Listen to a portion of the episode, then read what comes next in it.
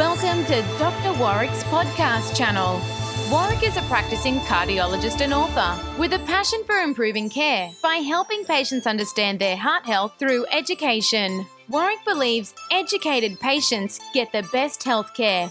Discover and understand the latest approaches and technology in heart care and how this might apply to you or someone you love.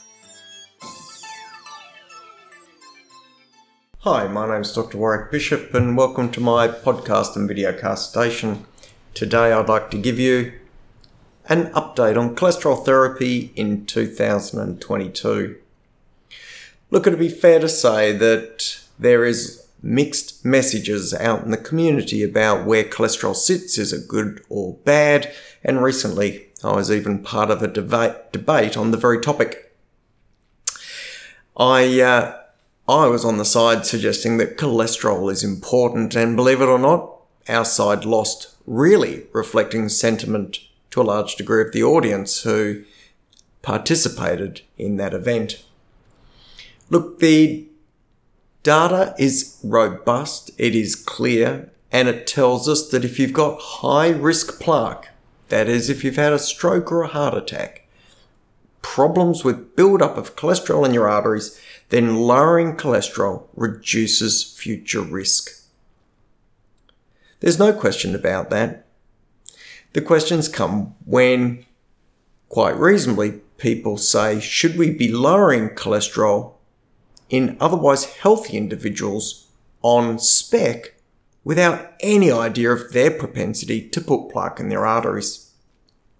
And in that space, I think that's a reasonable question. But when it comes to identifying high risk individuals with high cholesterol, or even intermediate or low cholesterol, we know if you have a propensity to put plaque in your arteries that's high risk, then lowering your cholesterol will help you.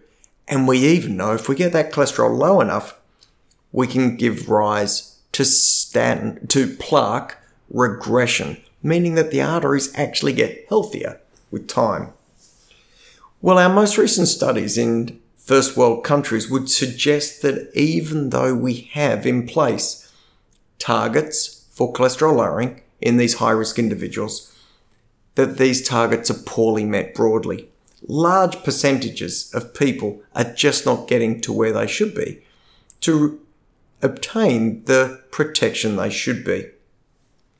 One of the reasons for that is in regard to the medication. And it would be fair to say that statin side effects, particularly muscle aches and pains, probably are reported, but in between 5 to 15% of patients, and this tends to be dose related. So the higher risk the individual, the higher the doctor will want to push the uh, lipid lowering therapy to drive that cholesterol down, then the greater the risk of some side effect, because side effect is a dose related response.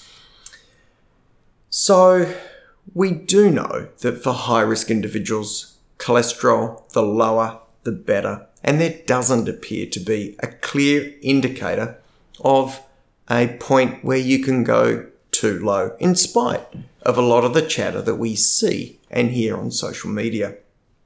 There are other drugs available, and in Australia, ezetimibe, which is an agent that binds cholesterol in the uh, abdomen, in the guts, uh, and alters absorption, is available. It is generic and it's pretty cheap and effective. It's generally very well tolerated and works extremely well with the statins. So, a lowish dose of statin with ezetimibe will provide a better cholesterol lowering than a lowish dose of statin being doubled. A really nice way to uh, try and get better efficacy in those high risk individuals. So, ezetimibe, underutilized in Australia, generic, cheap as chips, we really need to be aware of it. PCSK9 is one of the proteins that sits next to the LDL receptor, and it's been targeted for therapy because if you block that protein, you improve the circulation and the re expression of the LDL receptor. Well, what does all that mean? It means that the liver receptor for cholesterol or the cholesterol particle is circulated more effectively and therefore lowers cholesterol very, very effectively through a different mechanism to the statins and a different mechanism to ezetimibe. Well, PCSK9 can be inhibited by proteins, antibodies, designed to sit on that PCSK9 protein and block it. A little bit like an antibody would react to an infection that you had. But we're able to use a monoclonal antibody, which is an antibody directed to PCSK9, and we can inject that into individuals to get their cholesterol down. That injection is once a fortnight or once a month, and it's an incredibly powerful way to get cholesterol down, offering up to a 60% reduction in LDL levels. That protein, PCSK9, is also a target for mRNA intervention. Now, that means that we've got medications which are close to clinical utilization, which can stop or interfere with the production of PCSK9 within the liver cell, the hepatocyte. This mRNA interference is not too dissimilar to the sort of technology that we're aware of with the Pfizer and Moderna vaccines, where a piece of DNA type material, RNA type material, goes into the cell and literally causes a change in what that cell produces from a protein perspective. When it comes to PCSK9, messenger RNA interference, then the agent is a is a uh, compound called inclisiran, and that at the moment is very close to uh, completing clinical outcome trials. It turns out injection of this mRNA interference uh, molecule will give almost six months of reduced LDL cholesterol levels, which is astounding think of it a little bit like going along to the chemist with your script, uh, rolling up your arm, getting your injection there and there, and you're vaccinated against coronary disease for the next six months. There's some other agents that are on the horizon. We haven't seen them clinically yet. There's an agent called bempedoic acid, which works through the ATP citrate lyase pathway, which is just upstream of where statins work. But interestingly, bempedoic acid has a enzyme action that is unique to the liver only and doesn't cross over with muscles.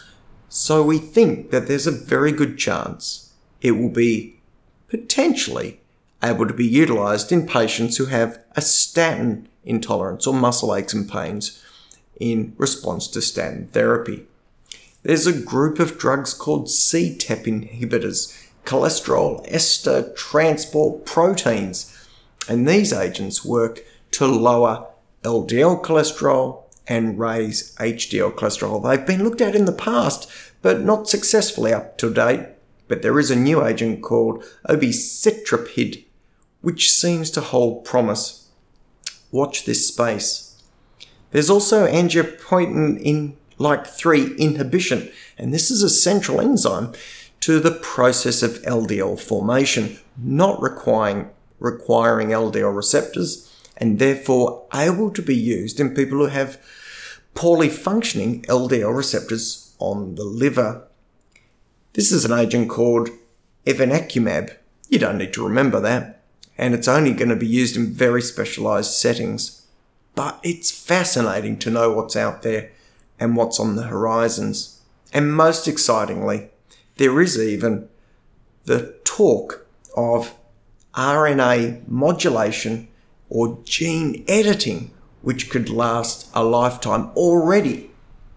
Primate, early primate data has shown that if you like, an inoculation of these gene editing RNA proteins can deliver over 200 days of cholesterol lowering. This truly is an exciting future.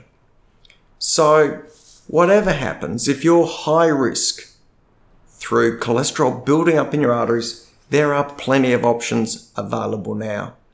But very excitingly, there's a lot coming up ahead in the future.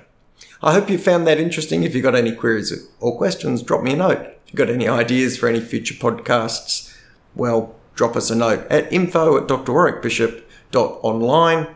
And look, please feel free to share this podcast if you've enjoyed it. I'm going to wish you the very best, hoping you live as well as possible, for as long as possible. Take care, and bye for now. You have been listening to another podcast from Dr. Warwick. Visit his website at drwarwickbishop.com for the latest news on heart disease. If you love this podcast, feel free to leave us a review.